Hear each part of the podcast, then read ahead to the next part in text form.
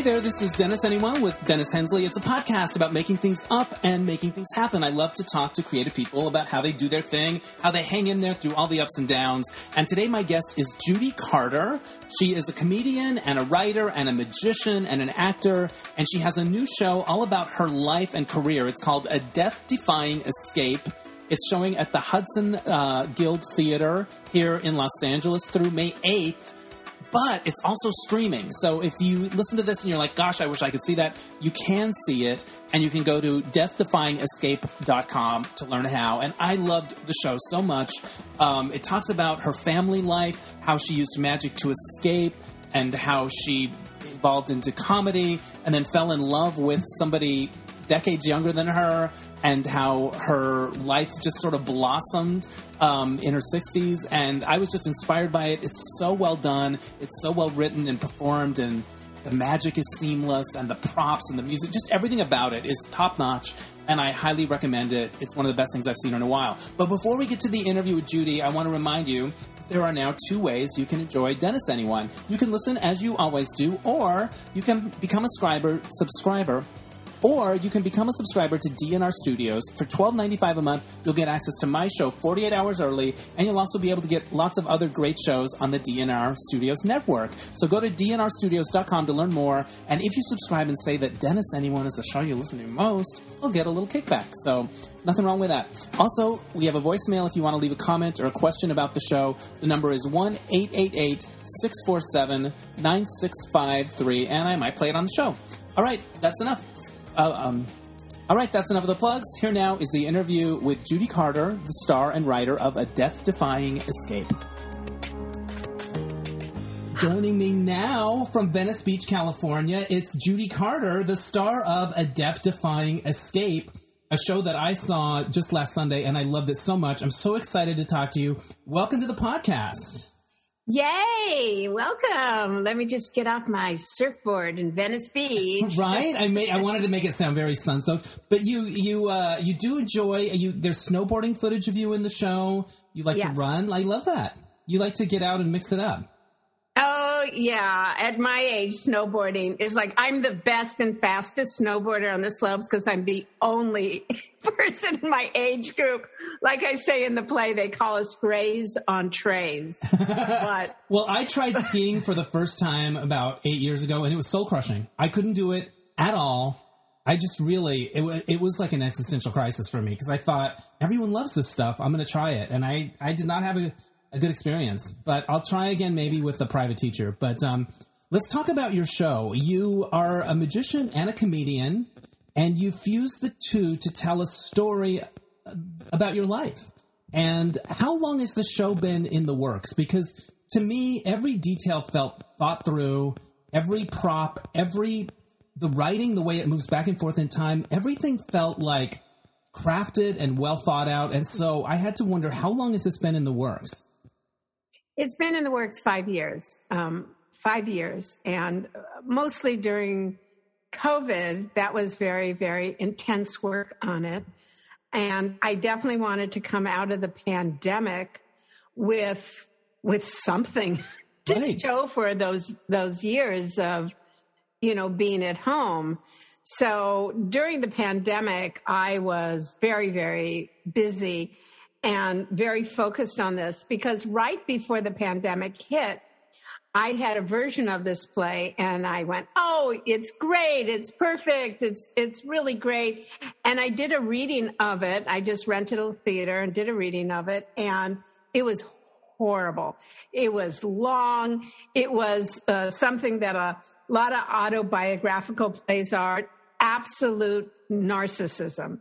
You know, look at me. And then this happened to me. And then this happened to me. And I went, I, I just don't want to be another one of those people. And so it took considerable revisioning. Also, you know, um, anybody out there who is trying to write uh, either stand up material or any kind of autobiographical material, it really t- takes a village. You know, it really takes um, getting my neighbor who is a playwright who I met online during COVID in so many of these writers' Zoom rooms. and just uh, getting people to look at it and trying to figure out what is it about. Now, um, we all know trying to figure out the meaning of our life is like what what is this all about? Right. What Where is is this show all about? Like, Well, yeah, where's is this it? going? What is this saying? Exactly. It feels random and, haphazard. Yeah. I mean, how do we define our lives and have it meaningful to other people? That's that's the big question. Right. And have it resonate. So How would you describe the show to someone that knew nothing about it, who just saw the flyer and you're like, this is my show and this is what it is? Mm. Well, some of the reviews have described it beautifully as far as somebody who had to create magic and comedy in their life um, to escape from a rather abusive childhood uh, with uh, so many issues that as a little kid, you either get crushed by it or you find a way to look at it in a creative way. And that's what this play is about. How can we escape what has happened to us in the past, not let it trauma, the past trauma do- dominate our lives Define it. and yeah. find love. So it's at its heart, it's a love story. It goes back and forth between um, childhood and this new blossoming, unexpected, latent life, love of my life um, with somebody who's literally four decades younger than me. I, I, mean, love it. It gave me hope, you know, because I'm a man of a certain age. I'm like, where's mine? You know, but that's so exciting and and wonderful that that happened. Isn't it crazy? Because a lot of us fall into the stereotypes of what does it mean to get older? Yeah, we're done. And we're done. All right, that was that. And Yeah. now I guess I'm going to go on some travel. That's what I'll do. I'm going to travel. Well, before you travel forward, you really have to travel to the back, to the past, and take care of some unfinished business yes. and literally escape from it. So, in this play, um, as I say, um, I became a magician not because I wanted to saw women in half. I wanted to put them back together. So, I had an alcoholic, abusive father, and I and I had like I wanted to fix my mother. I wanted to restore her.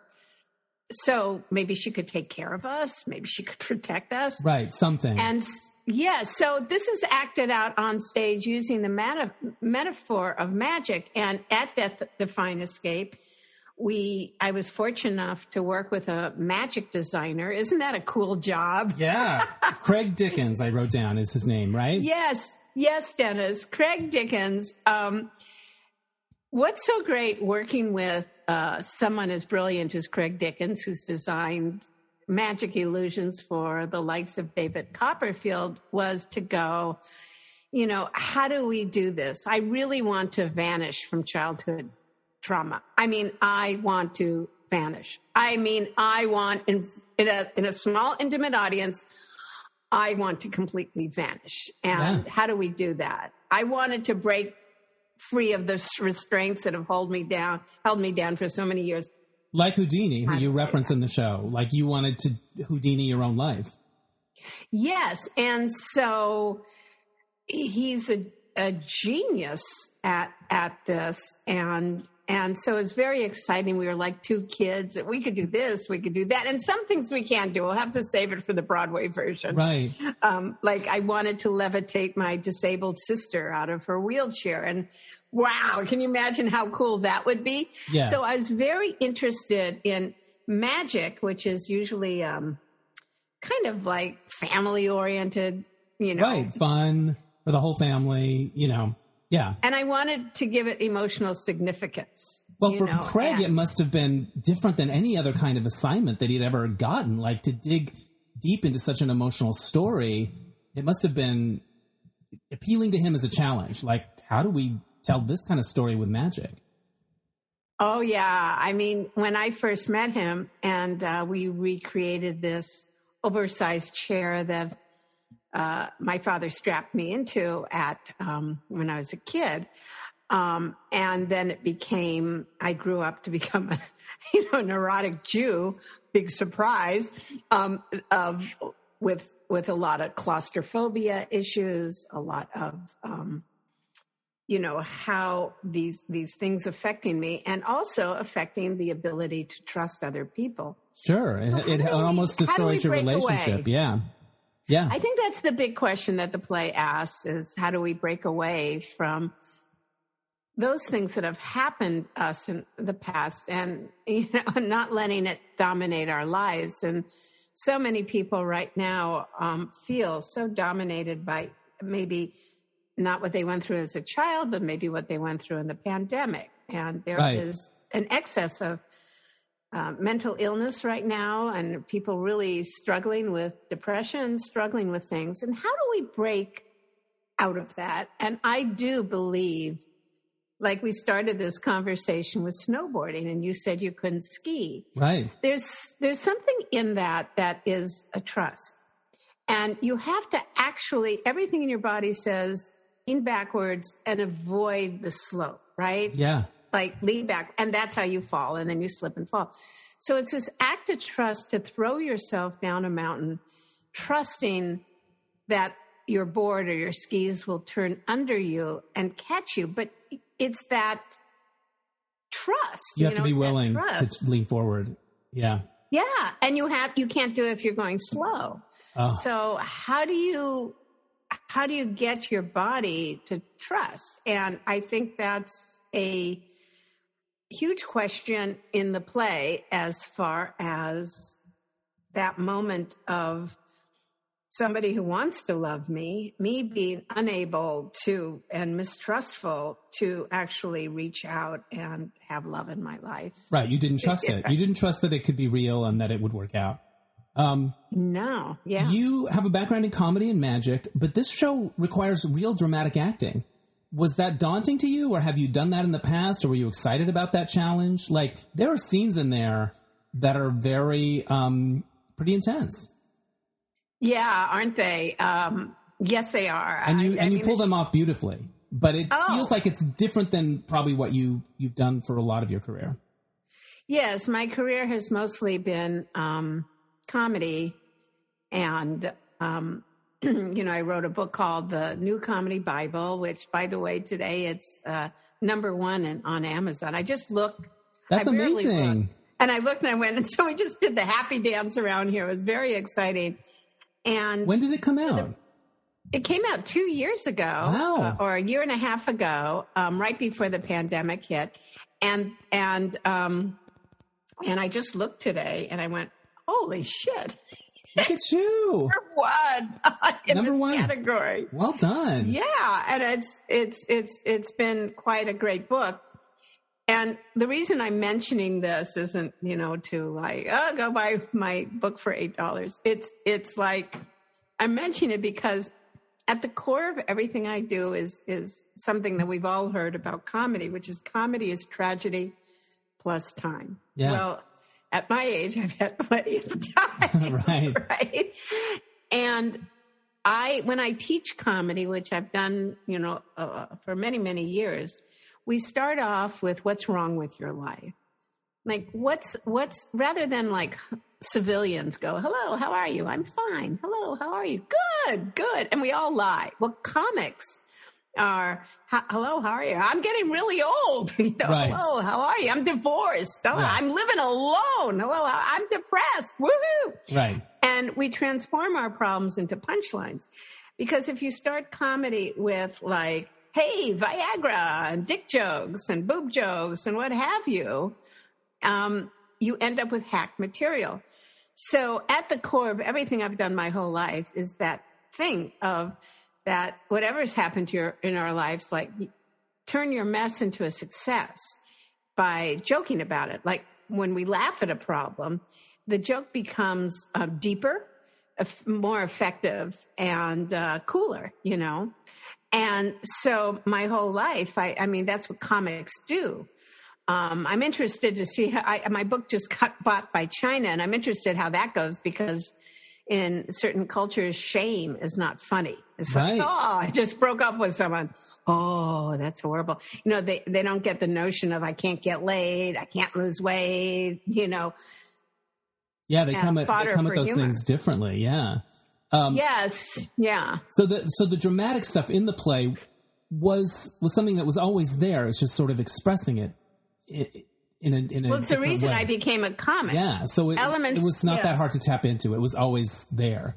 Um, Yeah, well, my career started as I was um, a U- graduate USC with a theater degree and and did some plays, the Odyssey Theater and everything. And I was getting reviewed like horrible play, bad script. Judy was great, right? And I went, hmm, this is not working for me.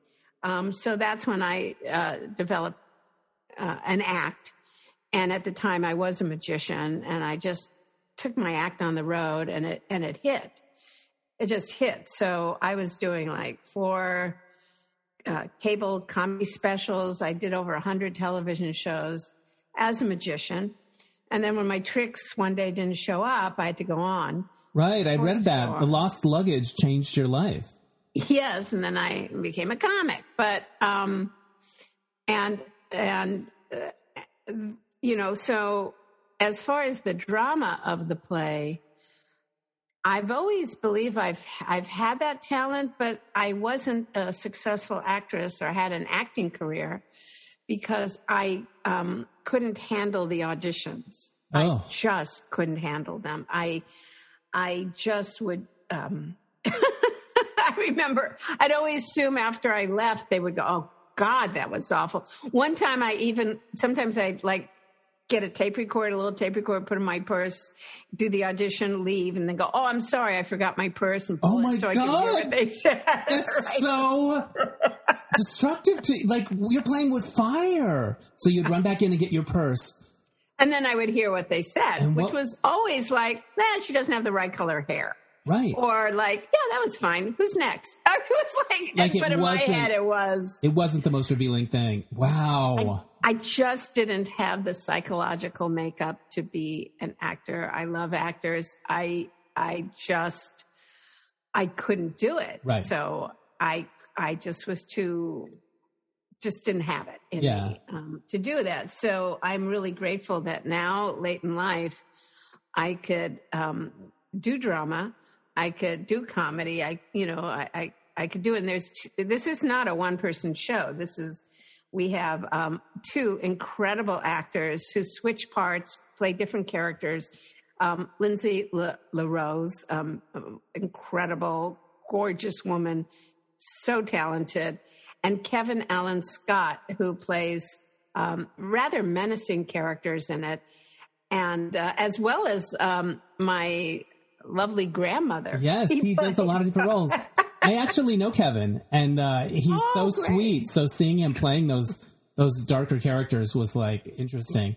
And I met uh, Lindsay afterwards, and I had actually seen you and your girlfriend, wife. I'm not sure if you're married, Partner. partner. I saw Yeah, you. Yeah, I got married once, and Right. I don't think I'm doing that again. I saw you at our at my friend um, Wendy Hammer's storytelling night. So Hmm. right where you guys tell your story of how you met. So when I saw Lindsay in the show, I'm like, she reminds me of the real one. Like I, I thought when I first saw her, I thought, oh, is that her partner playing herself? Because they they reminded me of each other. So well done with They the casting. do. Do they, remind you of each other? Well, um, well, of course they do, especially Right. when we're kissing, but um, on stage. But um, it was so funny on opening night. They both came wearing the exact same outfit, so that was weird. Oh, that's hilarious. Well, that means Yeah, you cast well. It means you cast well. Well, my partner Anna, who's um, uh, very talented in her own right, um, uh, we were looking at the casting, and she was going like, "No, that one is too not attractive enough to play me." And then she saw Lindsay, and she goes, "Oh no, she's too hot. She She's- can't play me. I don't want her near you." Right, you really had to get it just right. yeah, that's hilarious. Um, you mentioned the chair earlier that's part of the show. It is Yeah. a very forbidding prop. Like, it's big and heavy. You really had to get that right, right? Was it hard to build and create that Ah. particular prop? Well, the chair, um, as I said in the beginning of, of our little podcasting, um, that I, I the the whole play was a disaster um, until I really realized that it really is the story of this chair. And this chair was built by my father, a mechanical engineer, uh, for his my older sister Marcia, who had severe spastic cerebral palsy. And at the time, wheelchairs were like pantyhose, one size fits all. Right. They were not customized. So my sister would always be sliding out of her chair. And so he built this beautiful contraption. Right. Um, and uh, with that is very scary looking, but that's how things were for the disabled back then, where everybody had to kind of jerry rig a Right. kind of and apparatus. introduced as this loving thing, right? That, that he made her It the was- perfect yes. chair. This was a, a beautiful, beautiful chair. And then as the play progresses, it becomes an instrument of torture. But um, so what I realized is, and this is when I kind of got what the play was really about, um, was when you write a play or you write a screen or you write anything, there's a certain wheel of dramatic structure of of a course from here to there and transitions and what happens. And I when I got it that um, and I put the in the wheel it it was the story of the chair Right. everything everything sort of fell together and i think uh, you know those of uh, you who are listening to this and writing something it just takes time. It really takes time because it was after years in the middle of the night 3 a.m i woke up and i went oh it's about the chair. And it's like this. Right. and It's I, just, I got on my phone and i recorded it and i went it's the chair it's the chair it's about the chair. And then i um, I got the bones of, of the play. So the chair was the first thing that was built for this play. Well, it's an impressive looking prop. It it, it lives up to its role in, in terms of the way it looks and seems, and also your show feels thought out. It feels like that work, N- not in a labored way, but it's like nothing felt arbitrary or left to chance or slapdash. It was like it was very impressive. So I think it it uh, is a tribute to how hard you worked on it and fine tuned it and threw stuff out. And Thank you. Yeah, it can. It, it Dennis, shows. what did you what did you leave the, the theater feeling like? How did it affect you?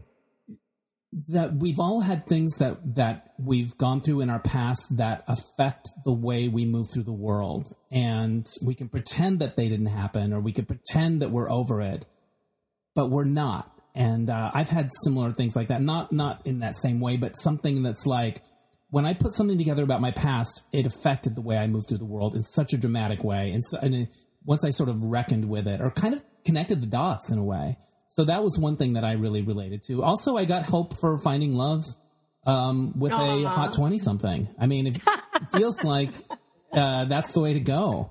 So yeah, and also Right? No, well, no, it's not the way to go. I don't think it's not the way to go. You have to learn a whole different language. Right. You have to listen to totally different music. You, it's just like right. There's some joke about like late. well, there's a joke that that it's like oh, it's always easy to get reservations when you eat dinner at five o'clock or something like that. Yeah. Oh, in the play, I Yeah, said, yeah. "Well, what have you learned from me?" And she says, "Well, what making dinner res." Well, you don't need to make reservations when eating dinner at 5 p.m. Yeah. Um, I was the volunteer you pulled up on stage, Oh, that's right. and So, we you did uh, a yeah. you did a close up magic trick with me, and um, it was kind of fun to be up there and interesting. And I have to be honest, there was a moment where I thought it messed up, which is part of the thing, and of course it didn't. Mm-hmm. But I really went there, and I was like, oh shit, it screwed it, it screwed up the trick, but it didn't. But that's kind of where you want us to go. But I did genuinely have that moment sitting up there. I was like, you know, which what I'm part talking about near the end of the trick, where it looks like you know the card that I the card ends up being on the table or whatever. But I had that Yeah. moment of like, uh oh, this didn't. it's- yeah. yeah, that, that- that's all. That's all part of the thing. You talk about doing close up magic at the Magic Castle, and and you asked me while I'm on stage to name a famous female music, magician, and of course I can c- come up with anything. And there aren't any, and yet you were the first to do close up magic in the Magic Castle, and you literally get carried out You yeah, I got carried out by literally picked up and carried out. Italian Tony Giorgio. Women don't belong in this room. Stick to cards and he actually couldn't do this in the play, but um, he actually picked me up, threw me over his shoulder. I'm screaming, you know, put me down. All the magicians are going, oh, this is so funny. And he actually takes me outside, carried me, throws me in the parking lot. Now, back then, you know, we thought, okay, this is funny, ha ha. You know, we don't realize the extent of it. Now we do because the Magic Castle is being sued for sexual harassment, unfairness, discriminatory practices, LGBTQ community, and, and women. Um, so, yeah, we're taking it seriously now with lawsuits. But, um, and now they're making a huge effort because they have to financially to, you know, to be more inclusive and um, diversity. And, you know, in magic, women were always used as, you know, props. Yes, they were the assistants and, and they were the contortionists that figured out how to do those tricks. And I worked on cruise ships, so I worked with a number of magicians and assistants. And they always had the most interesting dynamics. Like they were married, but they weren't, that they slept with other people. Like it was fascinating, the magician and the assistants. Um, yeah, it's it's it's an odd thing um, because if it's kind of like a metaphor for uh, life is the woman seems to be doing a lot of the work right know? and the man does she can't the bow eat anything. She has to fit into very small places. Yeah. You can't really gain weight and you're like scrunching your body up. You're, you're and and the guy's just like pointing pretending he's in charge. Yeah. And then at the end she steps back points to the man. He takes the bow. And um you know, there aren't any female magicians because there's a history of this as uh, women who had any kind of power to alter reality were called witches and they're burned at the stake. And certainly all through the Hillary campaign, she was referred to as, you know, a witch and a bitch and and all this stuff. And, you know, it's still, it's still going on. So, um, there still to this day aren't any famous female magicians because uh, the idea that a woman could really alter your reality is terrifying. Right. So women People can't handle it. to it. do this kind of underhandedly or passively or look what I did. So when I was doing magic, I had to pretend to be a complete friggin' idiot because it's like, oh, did I do that? Ah. Right. You, you couldn't have like, authority oh, around it. It was too threatening. No. What kept you going back after they after they literally carry you out? What what was that thing in your personality that was like, no, I'm going to push up against this? Yes, well, it was really as in the play I was asked to perform for the National Organization for Women. Yes, and in North Dakota. This is the best. Well, no, I, I, was in North Dakota opening for uh, Mr. Boodles and his dancing poodles at Teddy Roosevelt Park and oh, right. magic show. That's when you got the so offer.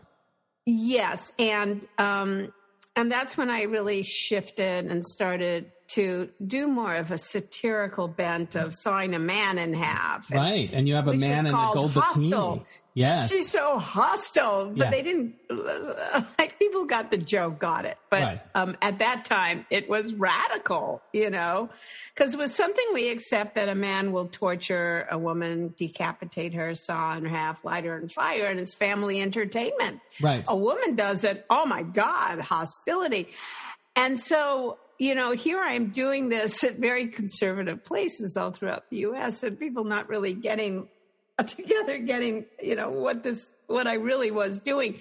But once I started to, um, make a point about the magic, you know, and, and yeah. other, you know, escaping from a straitjacket. I escaped from my grandmother's girdle, and yeah. I, and I did that, and uh, you know, it, it it got to be super funny, and and I got funnier and funnier doing it. And then finally, I just let go of the magic um, because it was um, too much of a, a schlep. You know? Right. You're just like, oh, I can just talk. I don't have to bring all this stuff. There it is. Yeah. So I'm enough. I think it was like, I think I'm enough. Wow, that must have been a relief. Enough. That must have been a relief and like a good feeling. Oh yeah. yeah. I mean, I, I, to this day, like I had a uh, Monday, I Tuesday, couple days ago, I had a gig in Palm Springs um, for, I do corporate gigs now where I have a message and I talk about this whole notion of turning your problems into punchlines and that stress is the laughing matter and yeah, showing people the, how to look at life the way a stand up comic does. And, and every time I go on stage and I don't have any magic, I don't have any props, nothing. I just go out there and it's me holding a mic. And I get paid, you know, uh, good money for it. And it's, it's so thrilling to, in one's career, to just m- reduce it, reduce all the gimmickry, reduce it all to just a message and so that that was very exciting and has been exciting for me. I love that. I host virtual game nights online that I developed with a friend. We we created a box game and started doing it during the pandemic, but it's evolved into a corporate team building thing that I do over Zoom. And there is something about working in the corporate world for an artist that feels very straightforward. Oh, you just do your thing and they give you the check. It's not loaded with a lot of the show business stuff, right? I don't know if it's where I'd want to live all the time, but boy, is it like, oh, it's we're doing Microsoft today. They're probably going to pay on time. Like, you know, there's. Do you know what I'm talking and about? And they're going to pay me more than a sandwich. Yes, right. There's something about it that's like corporate gigs are. There's something good about them, right? Well, you know, people um, don't realize that even the the most famous comics we we all make not that I'm I'm not at all a famous comic, but we make the bulk of our money from corporates. I mean, Jay Leno would say, "I haven't spent one penny of my Tonight Show money," I, you know, because he makes it all from corporates, because they pay performers just a lot of money. Yeah, and and and it's even if you're not a celebrity, if you have a a message right. what you're doing um, or you can you have you affect their ROI, like their return on investments, like you're doing, like team building. Yeah. Right. So team building, I'm helping them be more effective as a company. Yeah. It's it's wonderful. And here's the thing with corporates, we're all people. I don't care if you're in a comedy club or anywhere. You, we're people, and if you go to these corporate meetings, they're really friggin' boring. You just want to poke yeah. eyes out with a pencil. It's like they're droning on, and now my hundredth and ten, you know, PowerPoint slide, all with little tiny fonts on it and bullets in it. And when I come out and and I go, okay, people, this is going to be a little different. You know, it's different for me. Usually, you know, it's 8 a.m. and I'm going to make you laugh. Right. Usually I'm talking to people who are drunk, not people who are hungover. So get ready for something different. Right. And you see them like light up. And, yeah. Ah. And so that's, it's just people. I don't care if you're you know, have a job, you're doing it corporate or you're doing it at a comedy club. You know, you got to really be good to make people laugh at 8 friggin' a.m. That's, that's, right. And you know what? I think I, I have that experience too. We've done games at 6 a.m. because we're doing people in different countries and, and, and you see them oh, light up that. and it's, and it, like they're expecting it to be super dry and like, ugh, we have to do this thing. And then they're like, oh, this is fun. And that's a cool moment to, to see them uh, go there. You talk about performing for the National Organization of Women. You you got an offer to do that, and kind of finding yourself there in a way, or, or realizing that you're you're gay. Is that right? Oh yeah, realizing. Did you have an inkling before that? Well, I had. Let's see. No, it really was the way it happened in the play, where I just hear Holly Near sing this song, and I go, there's something about the women in my life. And I go, yes, there is. Oh my God, I'm gay.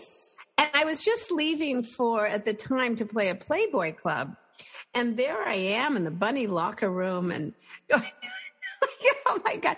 And, um, you know, Hef, I did a show and Hef was there and he invites me with Barbi Benton to come to the Playboy. It was just this crazy kind of like, how do I do this now? But I came out like, late in life, and it took me a long time to figure it all out. Coming out, and as I say in the play, big deal. Houdini escaped from like chains and ropes. Right. You know, right? I mean, uh, try try escaping from the closet in the eighties.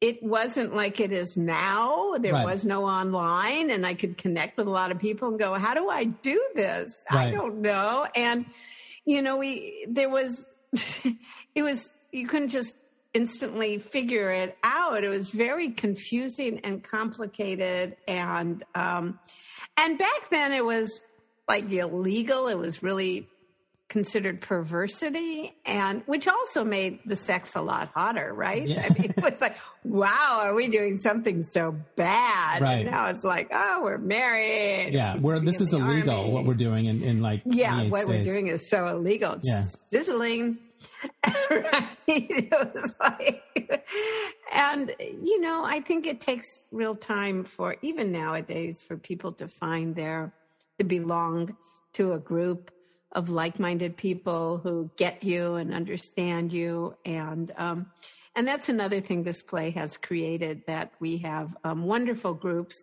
like uh, um, we have the uh, gay synagogue that's coming. BCC in LA is coming. Uh, it's reserved a night, and we have uh, Jewish queers that are coming. We have um, um, Andrea Meyerson's group coming this Sunday, April 10th.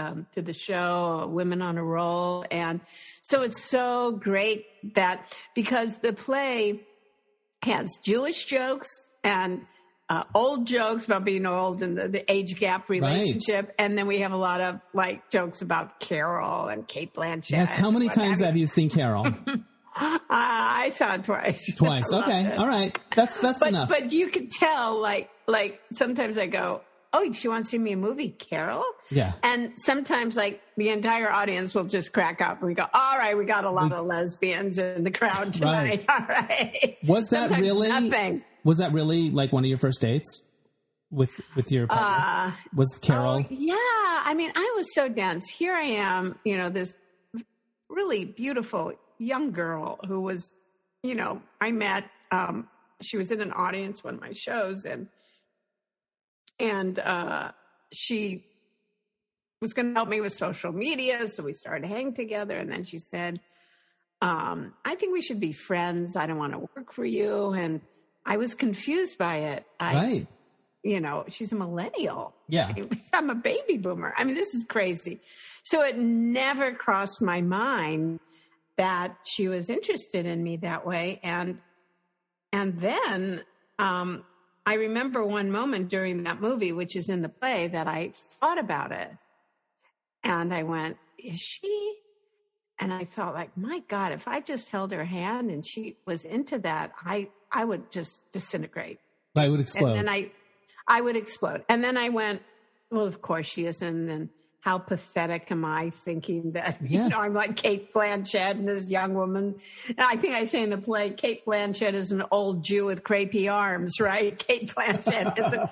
I said, I'm even too old to be a cougar. I'm a Right. freaking saber-toothed tiger. And, and I remember I was so down.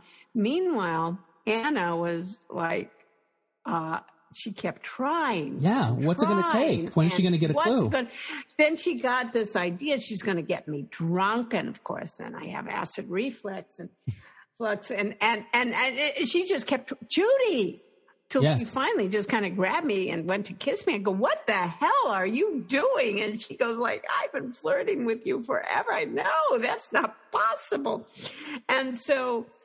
um I think a lot of times in people's lives, that's what happens. It's like you you get this idea that that love is over for you. That yeah. maybe you married and you've been married forever, and it you know you went well, you know, sex is over. Right. Or romantic Things love, it's it's something that Romantic they found, love. but it's not for me. They found that And- thing, but I I didn't, and that's okay. No, and I'm too, and we have all too old. Yes, I'm too yeah. fat. I'm too this. I'm too that. And um, and I was talking because I think in the male gay community, men are more used to age gap love. I think it's more accepted in that community, um, but certainly not in the women's community and not in the hetero community. So it was it was sort of like, I mean, how many times do we get? Is this your daughter? Is this your daughter? Is this your daughter? And or you're paying for everything, and and, and which is really odd because it says, well, you must be supporting her because otherwise, why would she be with you? There's this discounting of ol- older women Right. and um, that we aren't sexual and and you know we don't have anything to offer somebody and i have to tell you um, you know we've been we're going on six years now and and it's been the best six years of my life. Um, I've never felt so alive in my life. I've never been so happy. I've never had such a a, a full life with somebody who's you know, I mean, I can't get any of my Alta Cocker friends to go snowboarding with me. Right. You go do fun stuff. They're going like, oi, my hip, my this, right. my that. And they, you know, I got just have a knee replacement. Right. No, I can't. And I know I got to go to bed and I can't eat this and I can't eat that. And, and I have to say, I, I, I feel fortunate. I'm not burdened by that, but that, um, I have somebody who could, you know, travel the world with me and um yeah you have adventures and, yeah that's beautiful i love that you worked with prince i saw in your bio you opened for prince right yeah that was that was like this is before he was big crossover so his audiences was going to be like i was going to be the only white person in the crowd and i went like my friends at the comedy store said, you know, don't don't do it. You will they will hate you. They will eat you alive. They, you know, and I I think there's always a solution how you're going to make a gig work. So with that gig, I had an accordion. I, it was at the on Sunset on Sunset Strip. It was at the Roxy, and he was, you know, big sh- uh, showbiz show. They asked me to open for him. So I stood outside with an accordion with this really cool crowd waiting to go in. And they lined up there for an hour and I played the one song, Lady of Spain, over and over and over again. And they were going, they came in, they go, oh, thank God we don't listen to that street performer. Oh my God, right. she's awful. And then they come and they go, Hey, we're here to see Prince. And the audience went like, Whoa, whoa, whoa, whoa, whoa. Right. And opening the show is Judy Carter. And when I came out with the accordion, the entire audience went, Oh shit. and they loved me. I pranked them. They respected it. Right. They loved me. Right. That because that took chutzpah and and and there you were doing your thing. Do you have a favorite memory of Prince? An interaction yeah, you had? Well, you know, it, it it was it was when you know, he came to my dressing room after my show, after we both got, you know, off stage. And, um, and first I was floored that he was like my height, which yeah. was like five foot three. and, um, and that he, and I was so nervous to meet him because he's, I mean, on stage, that man was a phenomenal, um, powerful. Off stage, he was so shy he couldn't even look at me. He'd look at wow. the floor. He had he was so soft spoken, and he said, "I just I just really thought you were really really so good, and I hope you can, you know, open more of my shows." Like like like what this is i i couldn't put that person backstage with the person on stage right and it just and i and i just uh, although we were so different, I, I kind of felt back then I was the same person, that I could go out and do incredible things in front of an audience. But in real life, how right. do you kiss somebody? How do you do that? like I was such a weenie, you know. But uh, I think that's, I think those of you who want to perform on stage, you don't have to wait until you have confidence You just know you do it in spite of not having confidence. Interesting. And, and, and you just show up and there it is. And that was something you guys probably connected on this under, yeah, underlying sense so. of like shyness and, and, and, and using all the confidence you have on the stage. Um, yes. You grew up in the Fairfax district of LA, and I spent yes. a fair amount of time when I first moved to LA there. What's your favorite memory of Canter's Deli? Because you show a slide of it. Oh my God. You show a slide of it in your show, and I was like, oh, Canter's. Oh, God. It's an institution.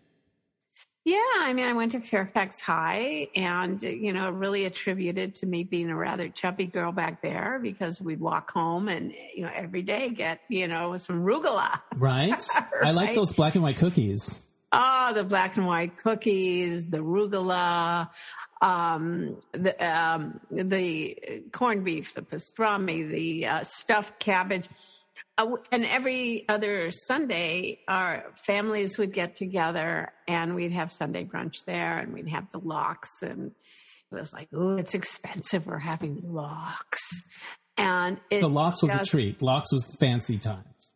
and and the waitresses were like, "Oh yeah, come on, it's time to go already." I mean, they were so authentic. It was it was it was like home. Yeah. they were nasty, so you just you felt like just home. Yeah, it was just your place. And it's still there. It's still hanging in there.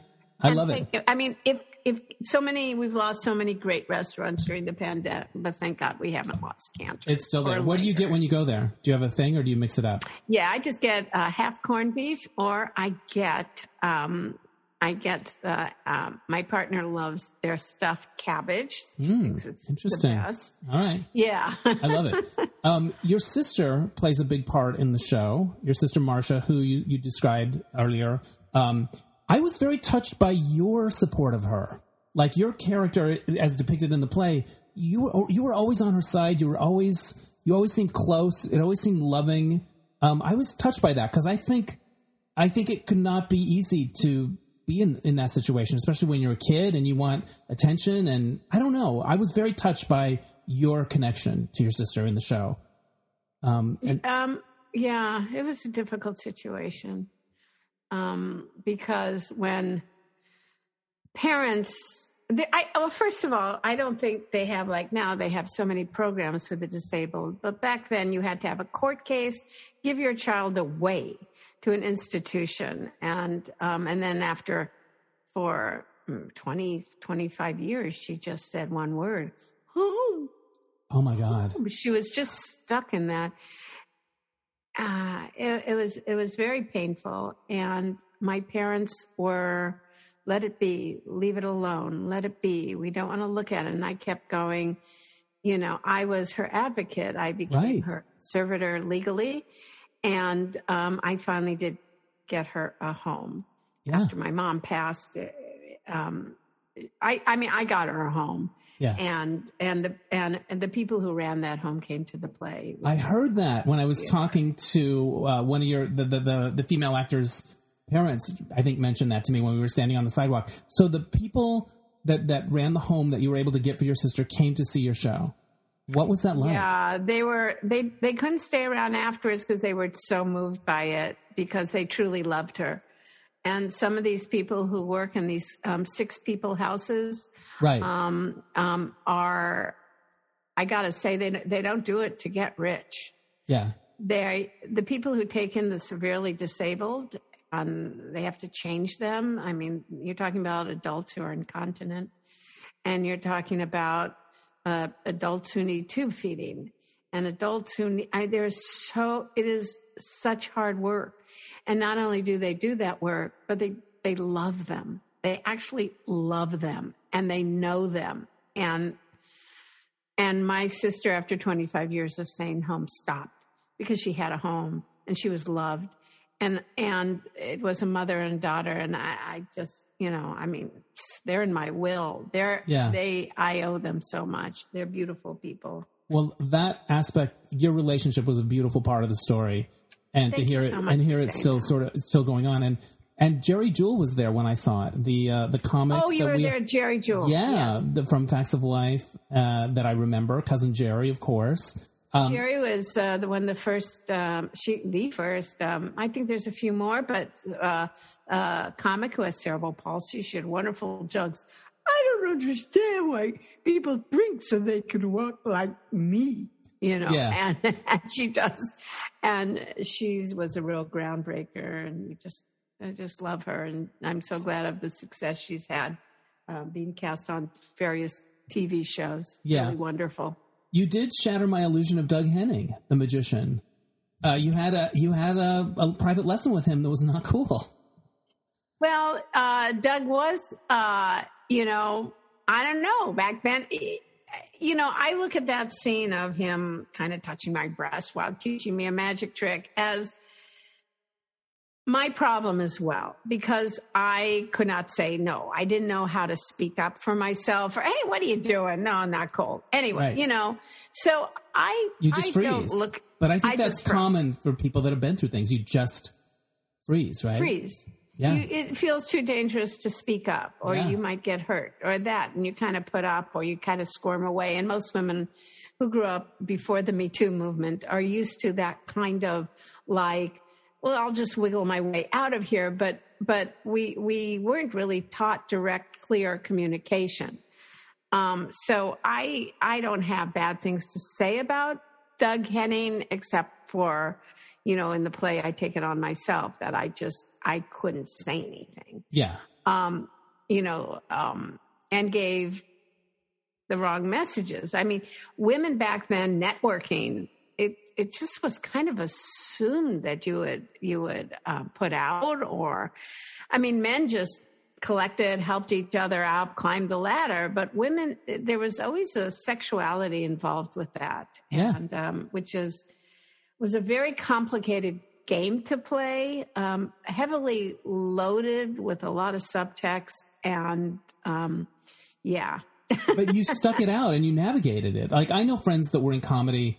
Uh, my my uh, a good friend of mine was like, I just couldn't do that stuff anymore. I, I I had to I had to stop. Like they they they couldn't they couldn't navigate it anymore. They got they it, it got too hard or they got too tired of it. How did you manage to move through it and keep going? How did you, how did you stay resilient? I guess in the face of all of it. Well, um, first of all, I did. I you know I was I was gay, and so. Um, and once that came out that Right. I was, you know, comics, you know, didn't he really hit on me. I remember one time we played a joke on, I was, uh 'cause it was always, I was on the road with two other comics. I was the headliner maybe the middle act. And, um, I remember one of the comics, he was gay too. And I said, why is the headliner not even talking to me? He goes, well, I guess he heard you were gay. So he's not even going to bother talking to you. And I said, okay, let's play a joke on him. So he, um, I got into bed with this other comic and the headliner came into the room and he said, Oh, come in. And then I went, Oh, and we, we reached in and we slept with each other. And then he was so pissed that he, right that he that he had gotten bad information and that there wasn't Yeah. a possible thing there. Well, I, you know, I gotta say, um, being a female or any kind of comic on the road is really was really tough. Sometimes I was 46 weeks out of the year traveling, performing. It was a very lonely time for me, and um, I, I have to say, when I was 32, I stopped. And that's when I started to write, and that's when I wrote Comedy Bible and Stand Up Comedy, the book, and I and that's when I then I got on Oprah, and then I had a completely different career track um, of teaching and writing that um, was more acceptable to me and not as painful. I love that you were on Oprah. Uh, what what's your favorite memory of that experience? Well, it was weird that she like she they go like we're picking you up in a limo. Yeah, and I she went, rolls. oh my god, this is this is this is the day of my life. Yeah. this is everything, right? And so she picks me up at a limo at six a.m. The shoot was like 2 p.m. Right. She, they didn't say that they had one limo and was going to go all over the city of LA picking up all the other It was like a super shuttle limo. it was the Oprah's Super Shuttle. Yes. Oh my god, that's hilarious. But you know what? Being able to say you were on so- Oprah, it probably opened doors. It probably it, it's something that's always in your bio, and it's like that's a big deal. Yeah, Yeah. Yeah. That was that was a very very big deal um, Yeah. for Oprah. She held up my book on national TV. And by the way, this was the book that was rejected from 59 literary agents. Wow. They said, "What? No one wants to learn how to become a comic." Right. You know, you can't teach people how to do comedy, but uh, it ends up you can. And so many comics performing today attribute my books from launching their career and helping them write comedy material.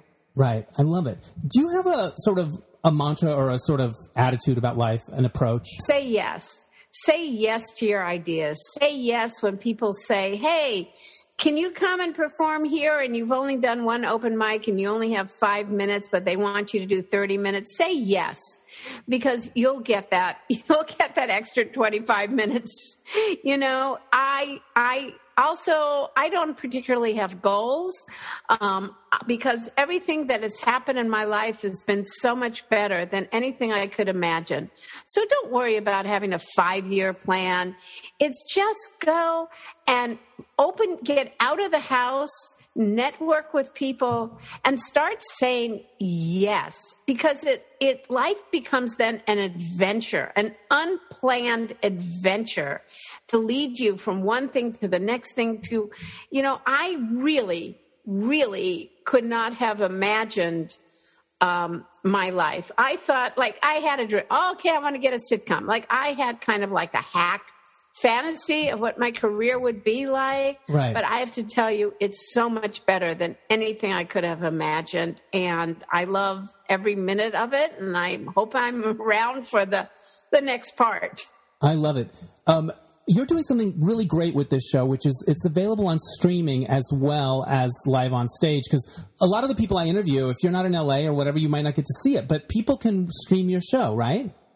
Yes, um, we have a streaming work? version because so many people um, uh, who are fans of the New Comedy Bible and want to see my play do not live in LA, Right. Because we are performing the Hudson Theater, as we say, we're disappearing weekends on Saturday at eight p.m. and Sunday at three p.m. the matinee, and um, and so I wanted to make it available so people can get that, and it's all at deathdefyingescape.com. So people can watch it online. That's awesome. And they should watch it online. Um, final question. Was it cathartic getting through this process? Like, what has it meant to you to be on, uh, to have the show up and running now and you're telling the story and it's, and it's there? Yes, it's been it's been very cathartic for me as somebody who has suffered from anxiety attacks. Um, I think uh, I know we've all heard this from the 12 step programs that we're as sick as our secrets. Secrets is a big part of magic, keeping secrets. It's also a big part of trauma, secrets.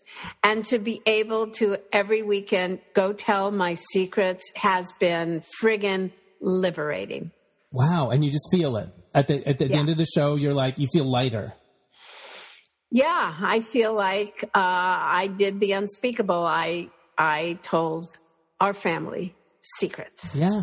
But by doing it, I think you empower other people to, to do the same or to start to explore that. I think it's Yes. you're you're in, other people are included in your in your journey and empowered by it, which I oh, I felt when I was watching it. Well, congratulations! It was so fun to talk to you. Good luck with the rest of your show. Again, I just thought it was so well crafted and so rich and economical, and just everything was so like, oh, they thought about that. And and and I love the way the magic tricks were interwoven in, in a way that enhanced the story. It was it was just great. So I hope a lot of people watch it. I hope it runs for as long as you want it to run. Goes to Broadway, all the rest of it, and uh, it's a pleasure talking to you, Judy. Thank you, Dennis. Thank you for spreading the word. Uh, my pleasure. Thanks again to Judy Carter. Go see her show, A Death Defying Escape, if you're in LA. And you can also stream it from wherever you are in the world. You can learn about both of those options at deathdefyingescape.com. All right, speaking of theater, this happened. I got to see my friend Howie Scora's new show. It's called Gaslight House. Uh, Howie is an old friend. We used to be in a writers group together, and it's been so cool to see him blossom as a playwright. This is his third show. I've interviewed him about his previous two and uh, hope to do something with this one. Nadia Ginsburg, another past podcast guest, is in it. It's about a crazy family. And it was just so nice to be out in the theater with some other friends and uh, supporting a friend with a show.